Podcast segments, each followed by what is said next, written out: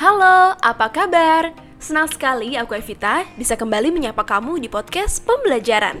Oke, episode kali ini kita akan membahas tentang silabus pembelajaran sains. Penasaran gak nih learner? Yuk langsung aja kita bahas bersama. Learner tahu nggak sih apa itu silabus? Nah, silabus merupakan acuan dalam penyusunan rencana pembelajaran, pengelolaan kegiatan pembelajaran, dan pengembangan penilaian hasil pembelajaran. Silabus terdiri dari komponen dasar seperti materi pembelajaran, contoh kegiatan pembelajaran, dan kompetensi dasar yang perlu dicapai oleh siswa. Tidak hanya itu, learner juga harus tahu dengan prinsip-prinsip penyusunan silabus loh. Berikut prinsip-prinsipnya. Yang pertama yaitu keselarasan antara ide, desain, dan pelaksanaan kurikulum. Lalu yang kedua, mudah diajarkan atau dikelola oleh guru. Ketiga, mudah dipelajari siswa.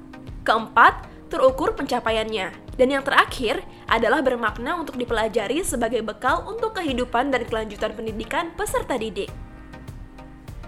Dalam mencapai tujuan pendidikan nasional dan menghadapi tantangan abad 21, ditandai dengan perkembangan teknologi yang pesat, ilmu pengetahuan alam menjadi salah satu landasan penting dalam pembangunan bangsa lo learner. Oleh karena itu, Pembelajaran ilmu pengetahuan alam diharapkan dapat menghantarkan peserta didik untuk memenuhi kemampuan sebagai berikut. 1. Keterampilan belajar dan berinovasi yang meliputi berpikir kritis, mampu menyelesaikan masalah, kreatif, inovatif, serta mampu berkomunikasi dan berkolaborasi. Kedua, terampil untuk menggunakan media, teknologi, informasi dan komunikasi atau TIK. Ketiga, kemampuan untuk menjalani kehidupan dan karir yang meliputi kemampuan beradaptasi, luas, berinisiatif, mampu mengembangkan diri, memiliki kemampuan sosial dan budaya, produktif, dapat dipercaya, memiliki jiwa kepemimpinan, dan tanggung jawab.